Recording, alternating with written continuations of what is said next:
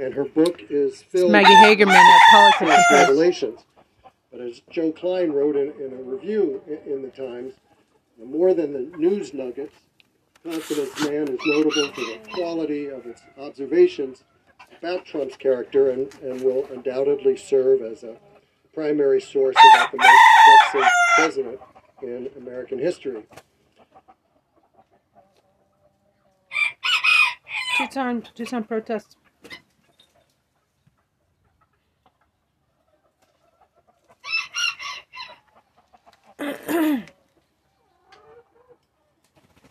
So, welcome back to the Just the Governor Show.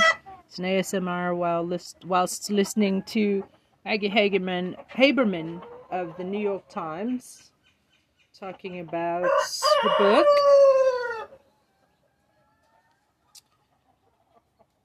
At the Politics and Prose Bookstore in Washington, D C I don't know if you know, it's a really neat place. If you get to D C, uh, check it out. uh, other copies uh, for anybody who's who's interested. Uh, afterwards. She might be a journalist that I can get along with. During Trump's presidency, she was credited with, with countless scoops, uh, and her book is filled with lots of fresh revelations.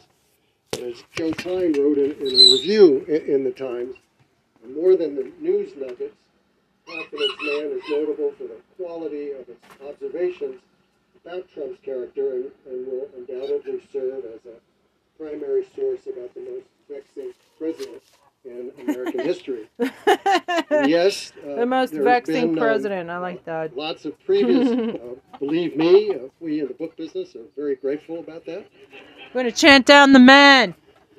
Um, But but Maggie's is Maggie's is the whole package. Uh, it joins the story of how Trump came to be before he assumed the presidency. It's Maggie Haberman of the New York Times. President. It examines the influences that shaped Trump's personality and character, and then how those traits defined his presidency. It's the sort of book that I would write. Now after uh, covering Trump. Power off. Okay, we're gonna go for bike ride, man.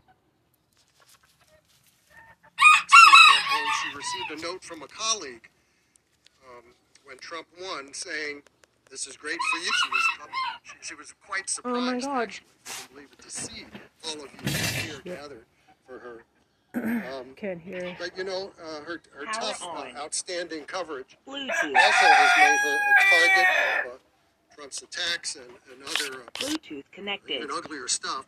K A M P student Please radio. Understand why this evening. Um, wow. At the University of Arizona and K P Y T, Pascal Yaki, Trouble Radio, Trouble Radio. Yes, uh, there's been um, uh, lots of previous, uh, believe me, uh, we in the book business are very grateful about that. um, but but Maggie's, is, Maggie's is the whole package. Uh, it joins the story of how Trump came to be before he assumed the presidency, with how he operated as president. It examines the influences that shaped Trump's personality and character, and then how those traits defined his presidency. I would do a book based on the people who know him best, Mary Trump and Michael Cohen. Um, when Trump won, saying, "This is great for you," he was told. She was quite surprised, actually, if you can believe it, to see all of you here gathered for her. Um, but, you know, uh, her, her tough, uh, outstanding coverage also has made her a target of uh, Trump's attacks and, and other uh, yeah, well, even uglier stuff. They should be locked uh, so up for terrorism. Please understand why this evening. Um, why do we, we hear reports of those people being locked up for terrorism? Uh, Maggie has pre-signed a, a lot of uh, other copies uh, for anybody who's. who's interested uh, afterwards uh, uh, up at the um, podcast. Uh, Maggie doesn't do many in-person appearances, uh, which makes us appreciate all the more her presence here this evening. We're also grateful to have C N N's Kaitlan Collins moderating the event. as White House correspondent for the network. She's had her own many experiences covering Trump. Uh, and as a sign of uh, her rising star in broadcasting, it was announced earlier this month that she'll soon be co-anchoring a revamped C N N morning show. So, ladies and gentlemen, please join me in welcoming This was Maggie just posted Haberman recently, Rob, by the way.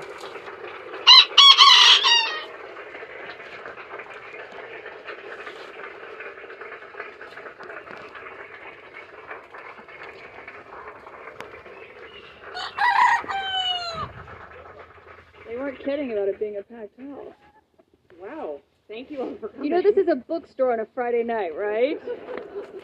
I'm like really impressed. Audience questions that I've been reading through as well. Um, thank you all for being here so much. Obviously, this is really special for me personally because um, I started covering the White House when Trump took office. Any White House reporter of that time will tell you, point blank, Maggie is hands down the best White House reporter, the best Trump reporter of that era.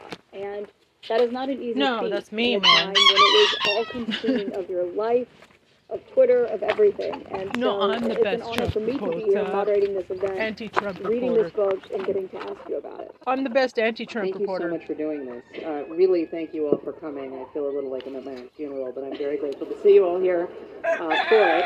Um, well, it's going to be a podcast. So, um, there have been a lot of Trump books, obviously, during the Trump years. A lot of scoops, a lot of stories, a lot of things that you read, and you're like, can this really be true? Yours... Those talked about what he did while he was in office and as a candidate. Yours talked about why he did it. What made you take that approach? So I I tried to look at both, honestly. I tried to look at how the why he did it informed the what he did. And I, I took that approach for a couple of reasons. One is, to your point...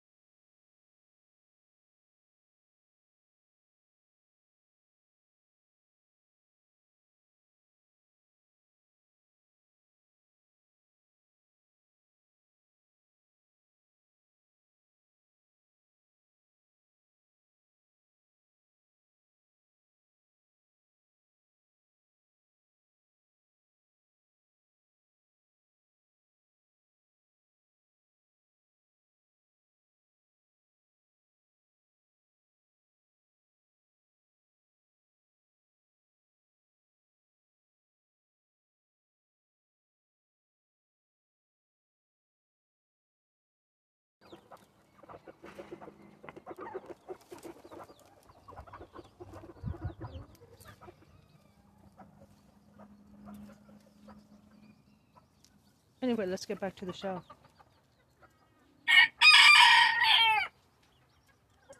A lot of Trump books out there. They've, they've been filled with scoops. They have been things that have left me kicking myself. I wish I had had them. Um, you know, it, they, they informed a lot about that time in office, and he is one of the most written about people on the planet. Um, the, the perspective that I could offer is somebody who came from the same place he did, saw a lot of the same forces in a city that was really mired in dysfunction and corruption, touching almost every aspect of the life, the life that he was involved with uh, while he came up. And, and I had covered him and been around him prior to the fact that he was uh, to becoming a candidate in twenty fifteen. Um, and I think the pages of this book. One of the audience question was um, that I loved was, when you were writing the book, and this is from a student, so thank you for submitting it. When you were writing the book, So what was your initial, initial goal, initial message, and, and did it change at all as you were writing it, or did as you write it, it kind of like informed what you had perspective? Excellent question. Thank you for asking. Good girl, I perspective, I think that it's just the degree to which the patterns were so vividly there uh, a long, long, long ago. Uh,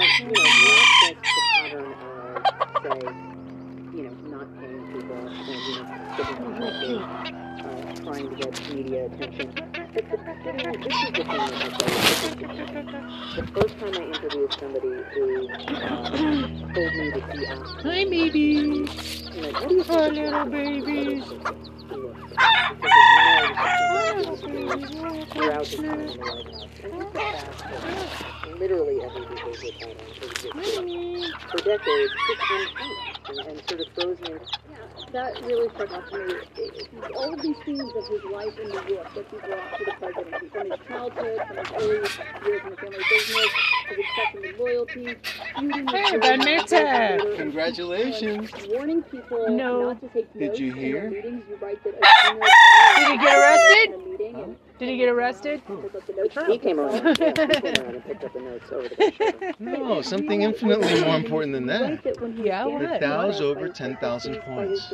ten thousand points. Whoa. It had a massive rebound? Massive rebound. Whoa. Massive. Congratulations. A plus is going to be happy as fuck. Over ten thousand points. Wow. You believe that it was dropping like three fifty, four hundred, six hundred, day after day after day, and it's up ten thousand points, just like that. Maybe because they subpoenaed him twice. Uh, it's because it's all fixed, man, matey. It's all fixed. Yeah, it's, it's a bunch of rich people fucking up the system. Oligarchs. All the suckers. Yeah, we still got the oligarchs. But, uh, shut up, you still have oligarchy. All the suckers sold in a panic. Which was, you know, and those that held on, held on. And it's the headline is best sex ever. Um, Anthony must be. Well, he's sleeping. He doesn't know. A guy who used to sit literally. I sent them a message. Um, uh-huh. it, was, it was a famous story in the newsroom that he wow. was talking to that was gonna happen, and, and he said, you know, I, I, I bet if your sex is good too, right? And the friend said, yeah, it's best sex she's ever had, I guess, right? I guess. That became wow. best sex ever had. What and, a rebound. You know, Marla Maples Huge. was said to really not Huge. like that headline. Huge. I wonder why. What did it? What was it right before it rebounded like that? What was it? I don't know. I don't know. It was dropping like six hundred points a day. Damn. three hundred points. six hundred points a day. Every day it was like six hundred points. ten thousand points. It's like a, it's a roller coaster, you know. He was right. You gotta hang on to it. Yeah, for sure. Yeah. Wow. It's only. Uh... Can I just point out? I wasn't gonna get to this till later, but. Yeah. Part of the book that I was just like, oh, I'm just gonna go for a, bike rides. You know, kind of rare to do. You said that whenever he was yeah. in Would the you hospital, like to go for a bike ride? That a tabloid reporter and yeah. a photographer invited in. Yeah. They wanted to get a picture of the newborn baby, but because the baby was a newborn baby. Wow, I've never seen that. Ten thousand points. Yeah, that's huge. Wow. Huge.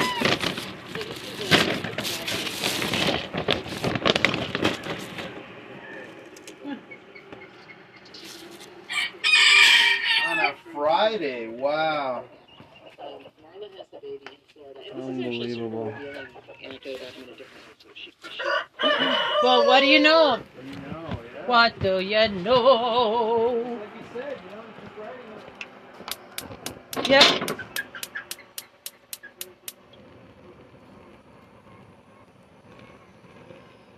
Yeah, well. It only makes sense, you know. I just think about the the the oligarchs and control the levers. They gotta make it. They gotta make it a little roller coaster, like you know, to keep people. There, there's always like half a dozen. To kind of throw people off, and there's always like half a dozen people at the stock exchange. When the day is over, you know, and they lose a lot, and they're all smiling. They're all laughing and smiling. But that was a, that was a story that I was a little surprised by. The more it drops, the more it drops, the more it's going to go up. Uh-huh. That's right. Um, a lot of very rich people made a lot of money too. Mm-hmm. they're they're the ones that made the real big money.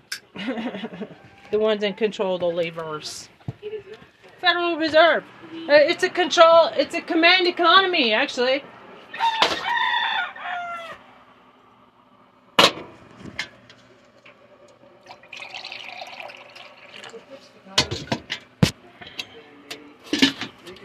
No, it's a it's a command economy for the oligarchs, people in power, uh, the people at the la- at the levers. People with the levers, they know they they're fucking they're like the roller coaster operator. Yeah, I know. They say, okay, we want to make it go like chug chug chug chug chug chug chug, um, like up uh, up steadily, steadily, and then uh, maybe that's just a hill. Then they go down because that, and then you know some people, uh, some people will, you know, in in stocks they will.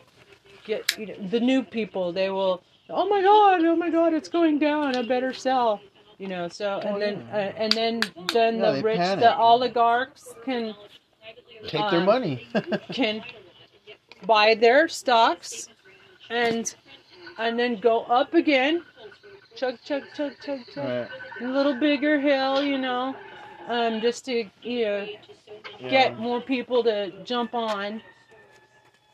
And then, and then, oh, oh, it's go, go down now. It's gonna go down now, because we want to make some more dough.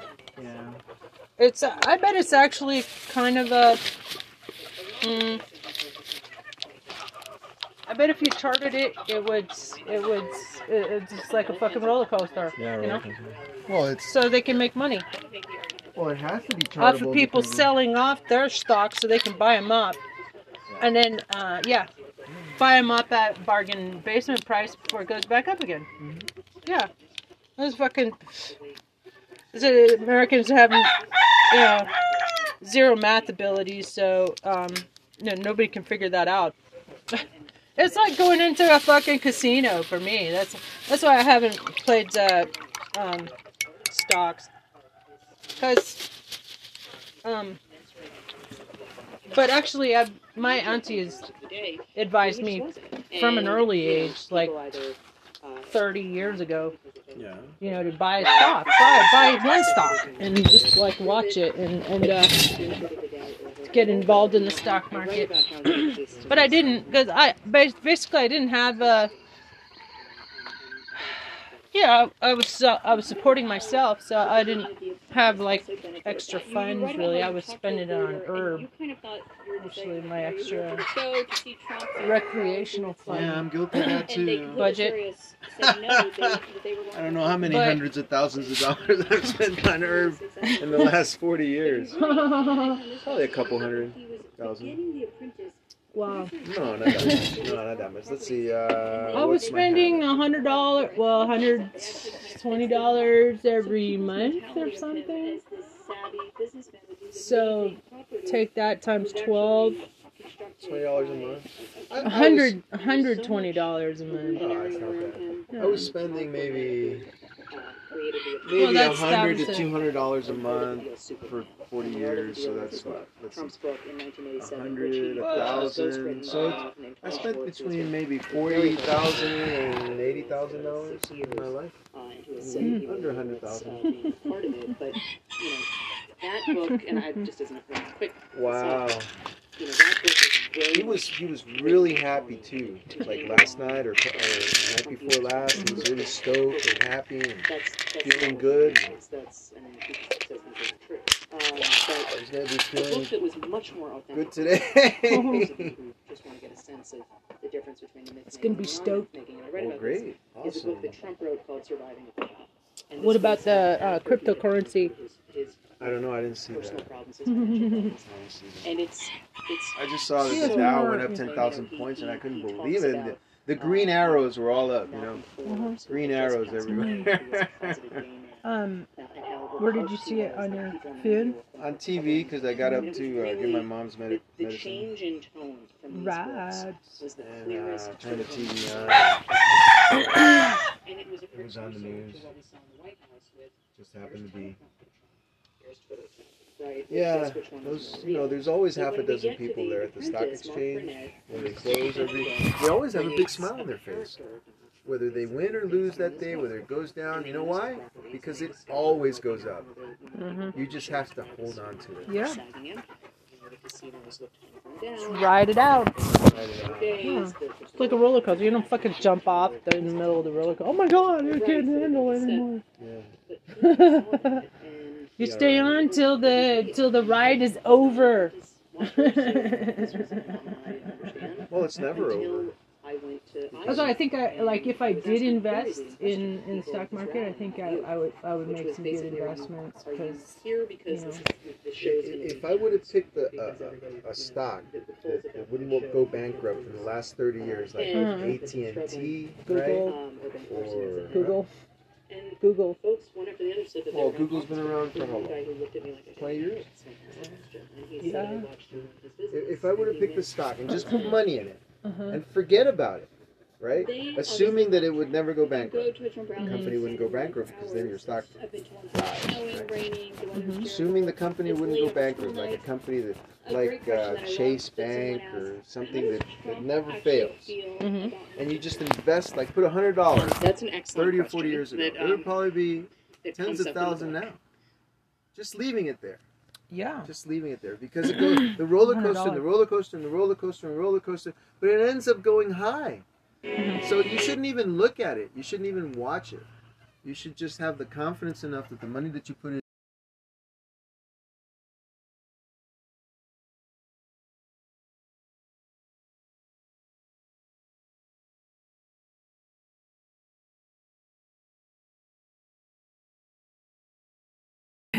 you know, he, he got me to do this with unconsciously without me even realizing.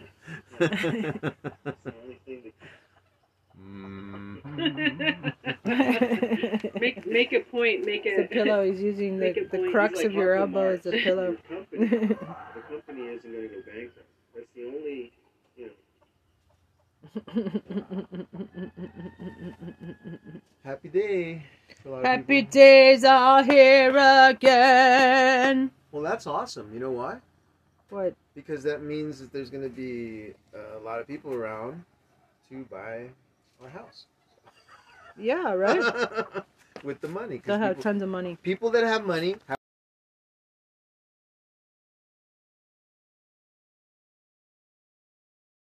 more money, and people with no money have even less money. Did you and, hear that?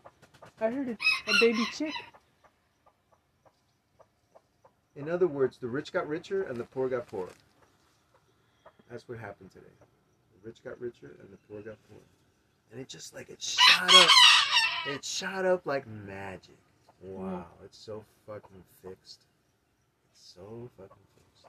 And all you gotta do is invest in a company that's not gonna go bankrupt and just forget about it. And one day you hear this, you know, like today, you hear, oh, the stocks went up incredibly, so it's the day to cash in. Cash in. Did you see that? Did you see the street? Cash in? And we never go oh, in yeah, cash yeah. in. Did you see it last night when we went by it? Mm-hmm. And I said, let's go in cash in. Mm-hmm.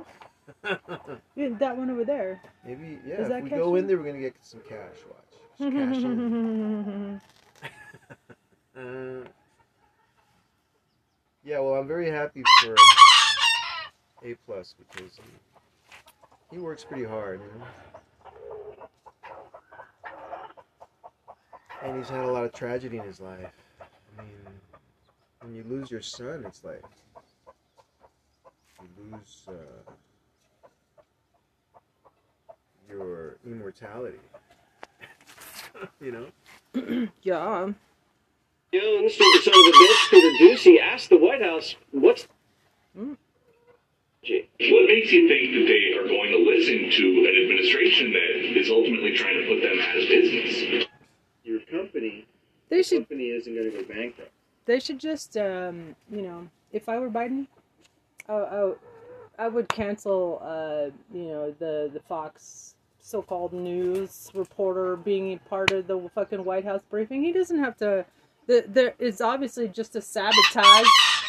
You know, it's it's all he does, all Fox does, because they're co-conspirators in January sixth. They were involved in it, so they're yeah, they're and they're all part of this. Uh, um, if you hadn't noticed, um, it is a it is a conspiracy. Like whatever,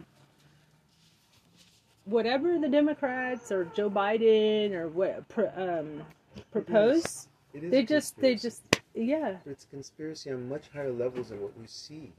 Mm-hmm. People that we see, the politicians and those that we see, those are just represent they're, they're representatives, which, you know, and literally that's what they are. They they represent the the the, the, the super super uppers that run the world, the Vatican, the European royals, and the Swiss bankers. Those are the people that run the world.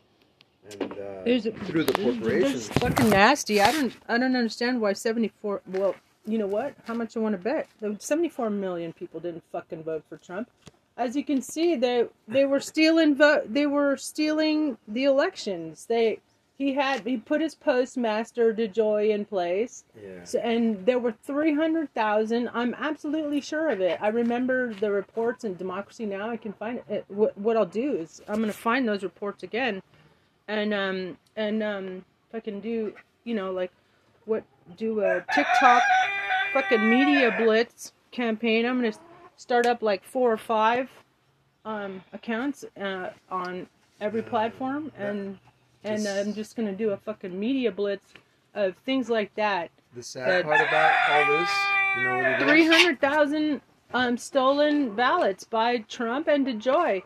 The, and they they have to be taken to task for it. It's the whole thing about him filing eighty-six lawsuits of claiming election fraud with zero evidence, and in fact, his lawyers got just lost their licenses because they were frivolous lawsuits, and um, um, the one of the main reasons he did that was to distract us from the fact that he actually committed so much election fraud, and we found it like Ali, what's his name, um, Lady G, you know, Lindsey Graham, the closet gay dude, he's fucking, he's such a fucking um, Trump sycophant, and he was, he was caught um, trying to get the Secretary of State to throw out ballots. He's caught. And he's still fucking in office. So, okay, so... And uh, that's that's part of it. But then there's this three hundred thousand ballots that nobody's even talking about. They should nail him on that shit. Because the judge got involved and ordered them to do... To ordered the U S P S to do a, a sweep of... What was called a sweep of four, seventeen stations in fourteen swing states. They were stealing. They were stealing ballots from all the swing states and destroying them somehow, because they they failed to uh, produce them. That, you know, people mailed in the three hundred thousand ballots, Ben Mete. Unfortunately, the result of all this, they ch- and they still couldn't steal it because because uh, so many Democrats did show up, uh, show up, and that's what we've got to do this time. You guys got to vote too, man. Don't uh, you're voting, yeah? Yeah. You better vote. Yeah. As, yeah. As... As a um, to requirements, as a homage to you, really. But um, thanks, Ben Major. You, you see, and tell all your you friends too. Tell your friends to vote for me too. Tell your friends to write me in. Uh, I know I'm, you don't have many friends, I'm, but unfortunately, unfortunately, no, you're on. Uh, maybe I, if uh, I can make you a sign like right. Like, unfortunately, the end result of all this. Mm-hmm. So it's a major, major step in, on the road to America losing its credibility on the world stage. Uh-huh. And that's what they do. That's, that's what they all that's working what the, for. Who wants the oligarchy or all the, those major politicians or the Illuminati? All, I would say, the, yeah, the, that's the they Illuminati. Down, if you want to call them something, you know, the that's what the point zero zero zero zero zero one percent who are. Who are um, pulling the strings because, on the world stage? Because they're bringing down this empire, and they're bringing up another one. See, who's the who's going to be the leader in the twenty-first century? Well, isn't that going to be China? How can we be in the way? See, right? Yeah. So, unfortunately, uh, he missed it. He missed, well, I don't know, kind of missed it. The greatness that this country was. But the greatness that this country was was filled with with uh, with killing and well, it's still great. We just got to get rid of some fucking Nazis, man. We got to purge these fucking Nazis. That's the problem, though. When this country was great, and this country got to be its peak, its peak wealth and power in the nineteen fifties. It was filled with discrimination, it was filled with hatred, and it was filled with, with racism, it was filled with uh, uh, war mentality, it was filled with uh, uh, idols and worshipping uh, things that uh, are ephemeral. It was fucked. It was fucked. This country was great at one time, but it wasn't because... The grandchildren there was still underbelly, you know, like from black people's perspective, this place is, it's always been a fucking shithole to them. You know, it's, it's like, look, sound, do you hear that? You hear that? I just, there, right there. Did you hear that? She's got a baby, she's got a baby. Well, I'm gonna get a sweater in my life. Aight. Aight. Aight.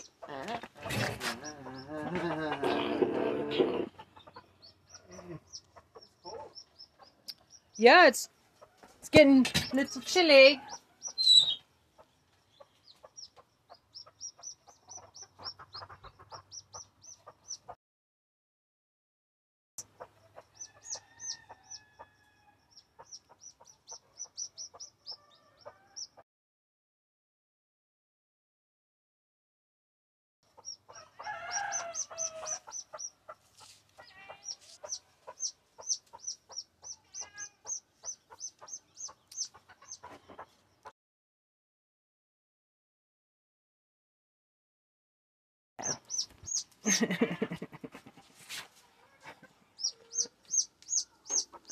Hi, little guy. Oh my gosh.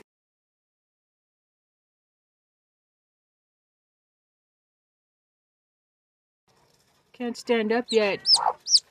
Do you hear that sound? There's a new baby. There's a new baby. Yeah.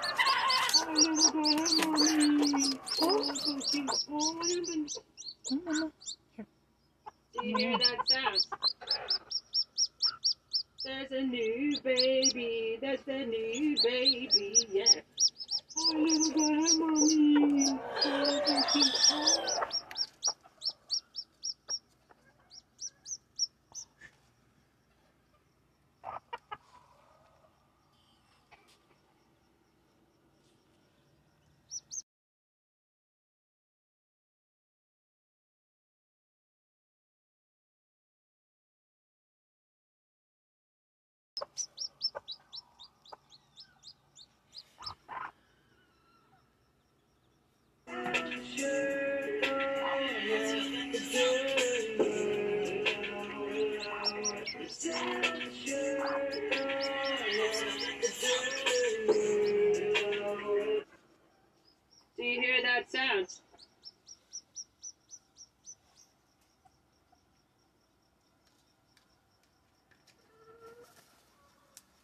Right.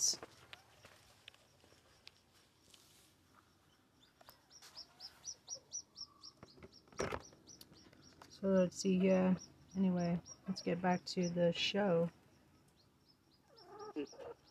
There's a lot of Trump books out there. They've they've been filled with scoops. There have been things that have left me kicking myself. I wish I had had them.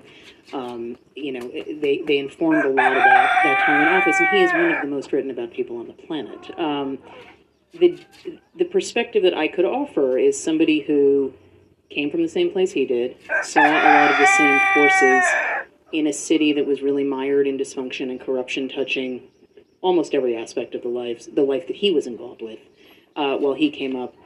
And, and I had covered him and been around him prior to the fact that he, uh, to him becoming a candidate in twenty fifteen. Um, and I think that pages of this book, one of the audience question was um, that I loved was when you were writing the book, and this is from a student, so thank you for submitting it.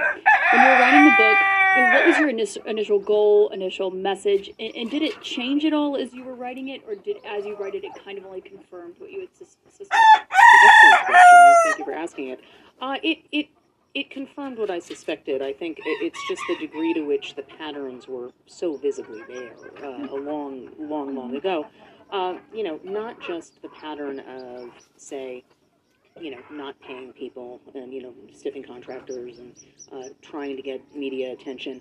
But the pitting, this was the thing that I was so surprised. The first time I interviewed somebody who uh, told me that he asked them in the nineteen nineties, you know, what do you think of blah blah, this other person who worked for him? Because as we know, this was something he did with his aides throughout his time in the White House. And just the fact that literally every behavior pattern existed for decades, just unchanged and, and sort of frozen in. Yeah, that really struck out to me. It, all of these themes of his life in New York that he brought to the presidency, from his childhood, from his early years in the family business, his obsession with loyalty, feuding with Jerry Nadler, who later impeached him, warning people not to take notes in their meetings. You write that a junior was just taking notes in a meeting, and someone came around and crumpled up the notes. He came himself. around, yeah. He came around and picked up the notes over the guy's shoulder. It, it really was amazing. And then you, you write that when he was damaged in the press by his bankruptcies, by his divorces, he, the one thing he could not get that he valued on a cellular level was laudatory media coverage. I have never encountered somebody who experiences media coverage the way he does, and I, I think you would agree with that as somebody who's covered him for a while now. Uh, the the stories that would repulse other people about themselves, he revels in. And so I, I write about one instance, um, you know, and this was this was an infamous story. I worked at the New York Post for a combined ten years, and, and, and that's part of the, the milieu that formed him, uh, was his desire to get coverage there, and his sort of transactional relationship with the paper. Um, I'm sorry it's so hot. I apologize.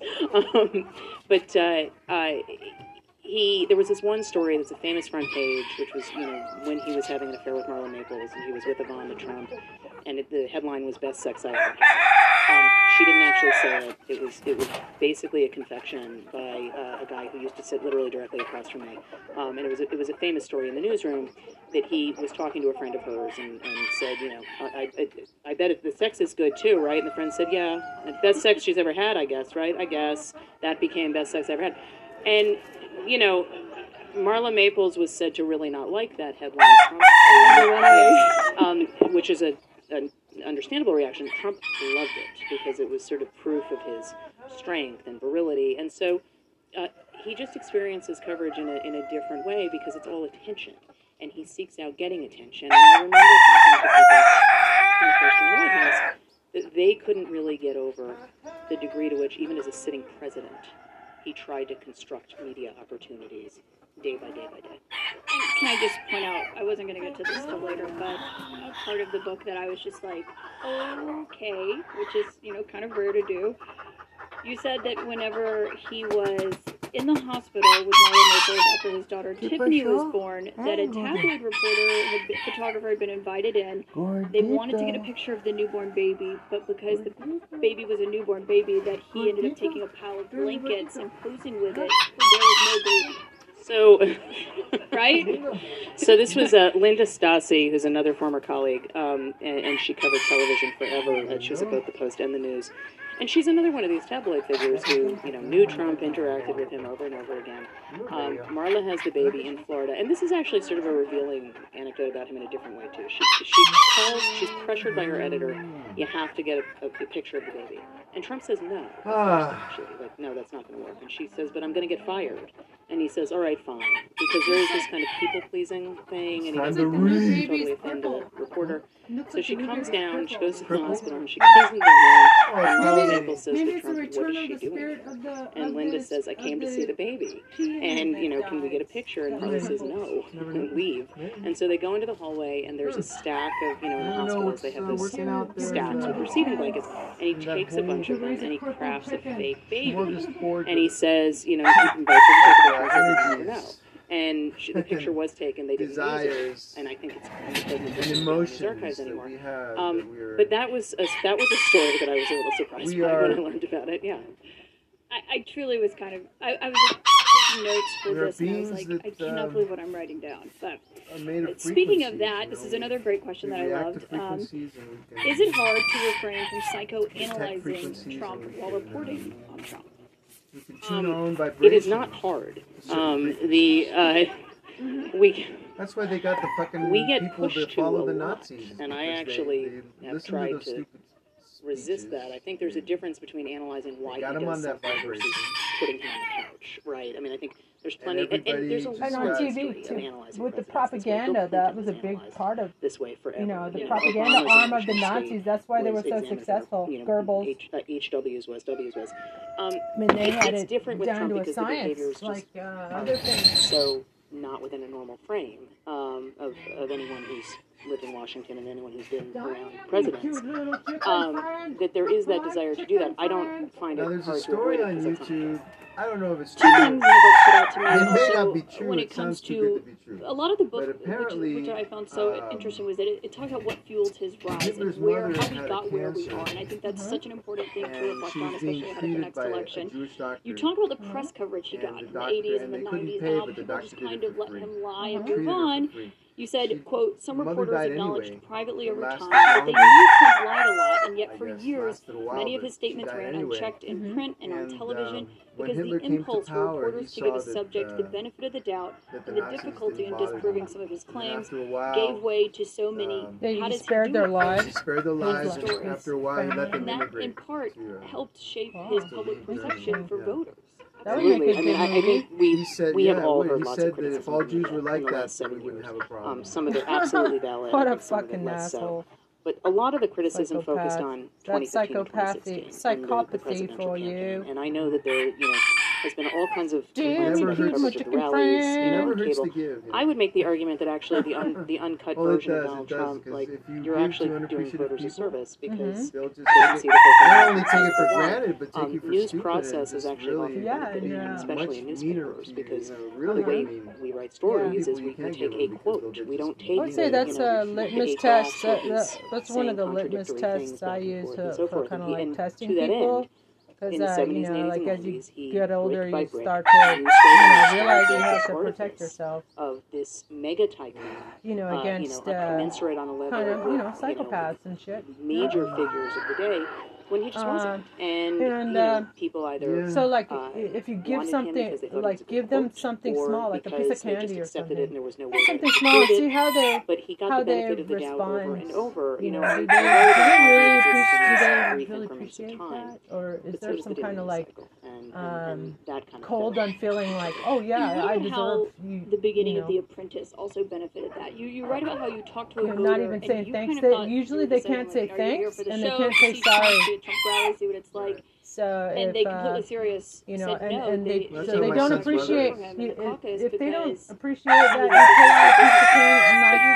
And I found this fascinating that when he they was don't, if they can't appreciate it, you don't see like real, like their light, light, eyes lighting up, you know, like or like you know, appreciation of the kindness of giving them something, and then they will never be able to appreciate anything you do for them. They will always take it for granted.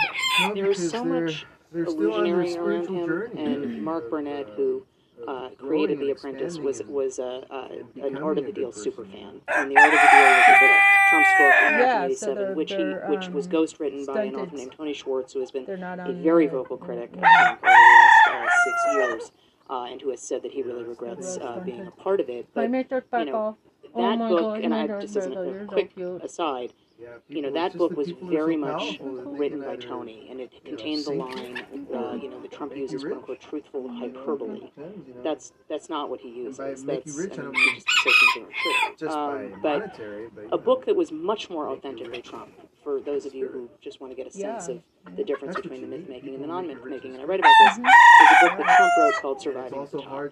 And this was uh, after he had gone through his, his you know, personal problems, his financial problems. And it's it's so like my, my I mean, you know, he, he, he talks about uh, you know uh, Malcolm Forbes, who had just passed away and who was a closeted gamer. And those were the people in the media were covering for him. I mean, it was really the the change in tone from these books was the clearest. How much you want to bet she's just saying that because she's hiding something? And it was a precursor to I what bet we saw in the White House with yeah, here's teleprompter Trump. She's hiding. She's in a new relationship, right, and he takes care of her, but deal. she's so when you know, we get to The Apprentice, Mark Burnett, right. she's, she's she she uh, just wants the money to keep coming, basically based on this book, and they use his properties, and they discovered what you know one of the one of the people involved in the show described as you know a sagging empire. But it must not be easy taking care of. Down.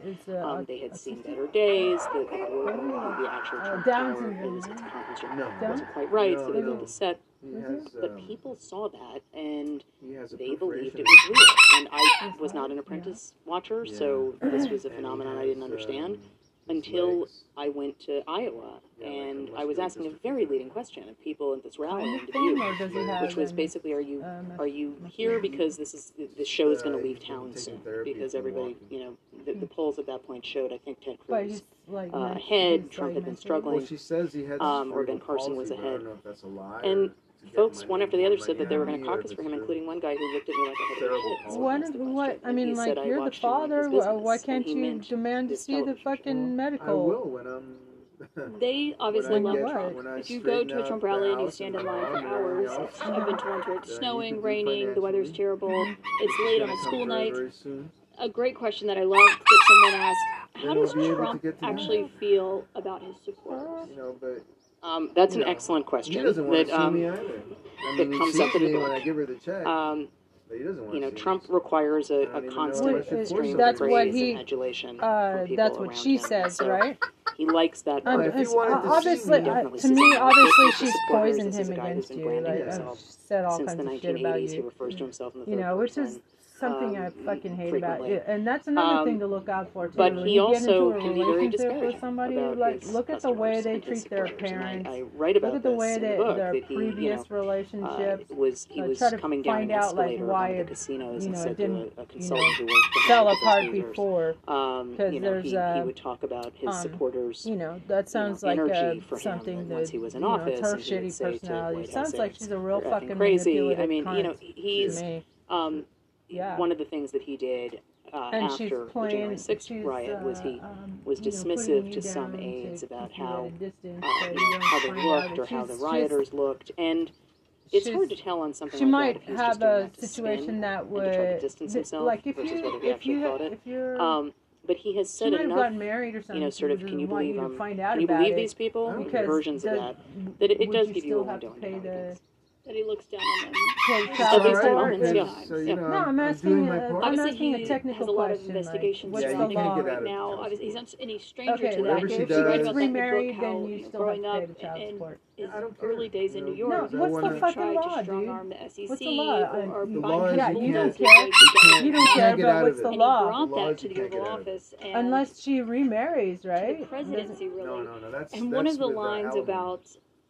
Oh, okay. His attorneys now and his attorneys then really stuck out to me where he was being deposed in the two thousands in a lawsuit against Tim O'Brien when you said that his attorneys realized he simply could not be coached out of saying whatever he wanted to, writing his own script as he went along. That's for him. I would what assume that his attorneys right now who are working yeah. on the Mar-a-Lago case, mm-hmm. on the January sixth investigation, that's a lot say, more than yeah, um, I agree with that. That's not yes. as bad. And then as some I, of them would uh, say yes, and others would say this is this is not good. Um, and and that I mean, and that's that split and that that you know. schism within his circle of advisors and lawyers, or you know, uh, political advisors, financial advisors, is a hallmark of whatever he has run uh, and happens every single time. But it is true that that lawsuit and the deposition that he gave oh, okay. in that lawsuit was right. incredibly yeah, revealing about well, you know he talked about how he makes mental projections on what his golf courses were worth. Um, it was a, it was a, it was a reminder, and Tim O'Brien won that suit, which said he said it depended on his feelings. Depended on his net, his net worth depended on his feelings. I like, I like touched his toe. Um, and he like, this is in a deposition, in a deposition, he like and and so, I, I, and, and his lawyers realized that it's weird. It's like there was there were challenges around up, you know getting him to, to stick within certain lines. Um, Where this yeah. became yeah, when I go down and a really, I think, important and telling and, like and, and that, said, no, precursor go, moment you know, was when the Mueller investigation gonna... is happening in twenty seventeen. And when hmm. Mueller is first so, appointed, uh, remember so this I, is after James Comey is fired, want, Trump tells his lawyers he wants to so literally like, you know, go I'd, across I'd the street and go talk to Comey. So, like and that. One of the things I explore here is how it wasn't just uh, bulldozing regulators, certainly a lot of that.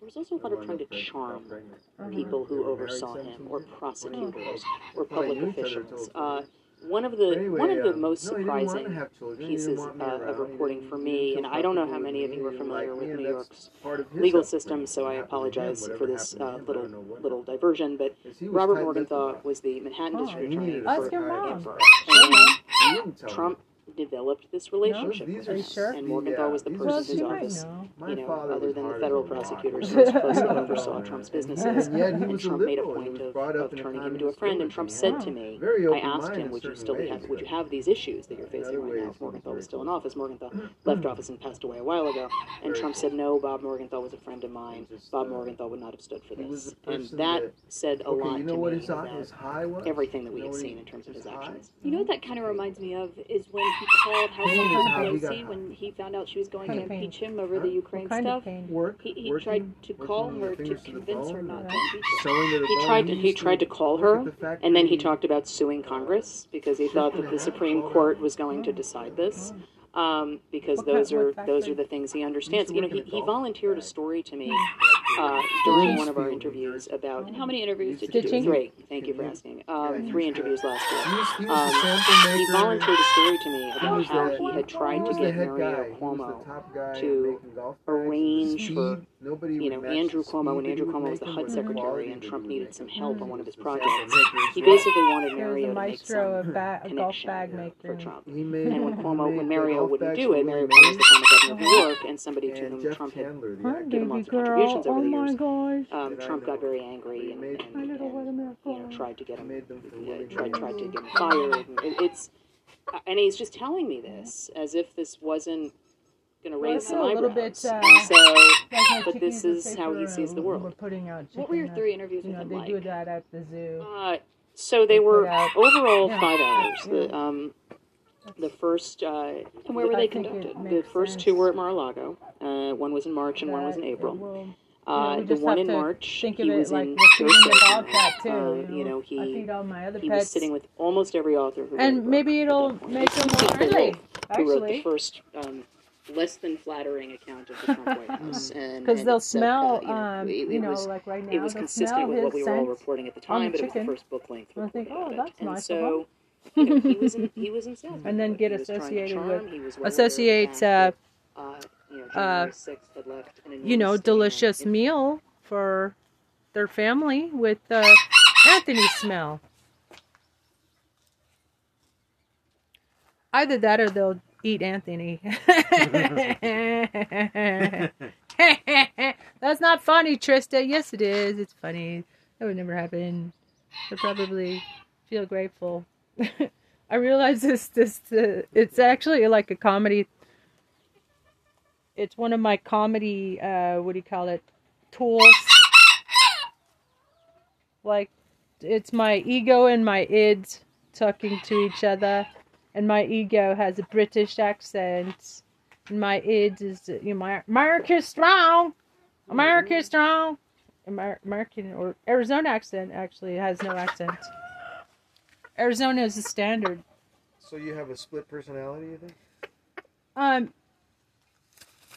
maybe we all do. It's, uh... No, it's not really... It's not a split personality in the psychological sense. So, like, people who have split personalities usually don't know, uh, don't know about them, right?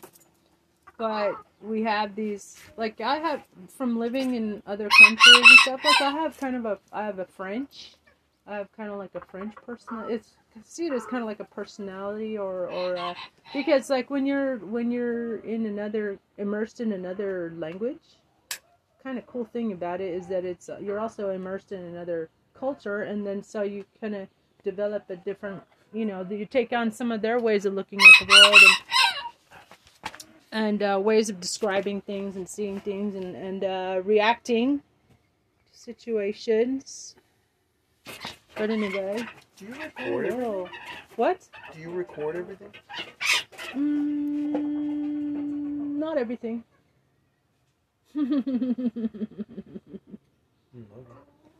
But uh, I don't know. Do you record everything? No. No, I don't. Yeah, I'm. I have hap- hypergraphia. Yeah. Hypergraphia. Hypergraphia. Yeah. What does that mean? It means I have to write down everything. I have to document everything. So, of course, you write a diary. I used to, yeah. You used to? Not yeah. Anymore? But then there's the advent of uh, recording devices. Oh. I thought you enjoyed or the no, a more book, easy. The, the uh, I used to write, yeah. Writing. Um, assiduously. Because when you write it, you remember it better, you know. Yeah. You write something down, you remember it. And it helps you to, uh, yeah, exactly. So it makes it so I don't have to write things down anymore because I can just refer to that uh, recording, a recording, and then if I want. But also, I'm, I dictate now. Cause I type more for social media, my social media blitz. But that's that takes a toll. I'm writing thousands of words a day now, like maybe ten thousand words a day. Yeah, yeah. Dictating. Oh, dictating. Yeah. But that's then I have to go and copy, edit, and proof it and stuff before I post it. Copy and every paste. Day? Yeah, just, I've been getting pretty productive these days. So you hear what you what you what you spoke. You copy it and type it in? Yeah, so like I'm, I'm covering all these pro-democracy podcasts that are very, uh, you know, very popular, actually. Might have touched, they're, they're on their way to a million subscribers. And no way. Yeah, they're, they got like, what, seven hundred fifty thousand now? A million subscribers? They're going to have a, I'm, I'm helping, I'm going to try to help them get a billion subscribers. They really need They deserve a billion subscribers. That that is some good shit. You're on the road to senator or governor for sure. Right? Yeah, you're getting yeah, that. Man. Well, that's what you're gearing up. I'm gearing up for it. You know, you get enough uh, people knowing you and supporting you. Yeah, and my subscribing uh, to you. My name. Yeah, and uh, they like what I'm doing. They like my comedy or my music or my art or or uh, you know just my fuck you spirit. And you're going by what, Trista? My fuck you spirit. DiCenova? C, C. D or D. Genova I. Or D I? D, D, D, I. D, Genova? Yeah. Means from Genoa. An Italian. And it's, uh, it's a conversion of Genovese, my mother's name, because I don't want to be associated with the freaking mafia. You know, although, you know, Anthony thinks I should... Work it? Yeah, want. He thinks I should change it to Genovese, but no, um, I have actually have a career. What he doesn't understand is that I have, uh, I had, I had, uh, I was kind of a well-known writer, an arts magnate they called me, or like uh, Hunter S. Thompson of Taiwan. I was working for the newspapers and like writing, getting published. Like my name published in the newspaper every week. He thinks Gen- the Genovese name will help you? Yeah, he thinks he thinks that, but you know, he also worked in the prison for a while, and you know he's he's been around. He's an experienced dude. He's a vet, you know. So I, I value his opinion, but I, I have a I have a body of work associated with Trista DiCenova, and I'm, and I'm, yeah. and, uh, I'm known all over the internet as Trista DiCenova, LinkedIn, Facebook, Instagram now, uh, and, uh, you know. Maybe you're right, because if you went with the other name, the dark, the dark side would be that, that they would approach you and say, yeah, hey, you're the family really now, we need some favors. Hey. Yeah, exactly, right? I think the best thing yeah. to do is yeah, keep distancing myself. You're the family. That's the same What's... thing. It, it means the same thing, but it's actually DiCenova. I like it. I like it better because um, not only it doesn't have anyway. negative associations. Yeah. yeah, it probably will, but no you know, like I'm, I'm down. I want to meet some family, but not fucking mafia. Also, yeah, I'm all down with family. family oriented. But yeah.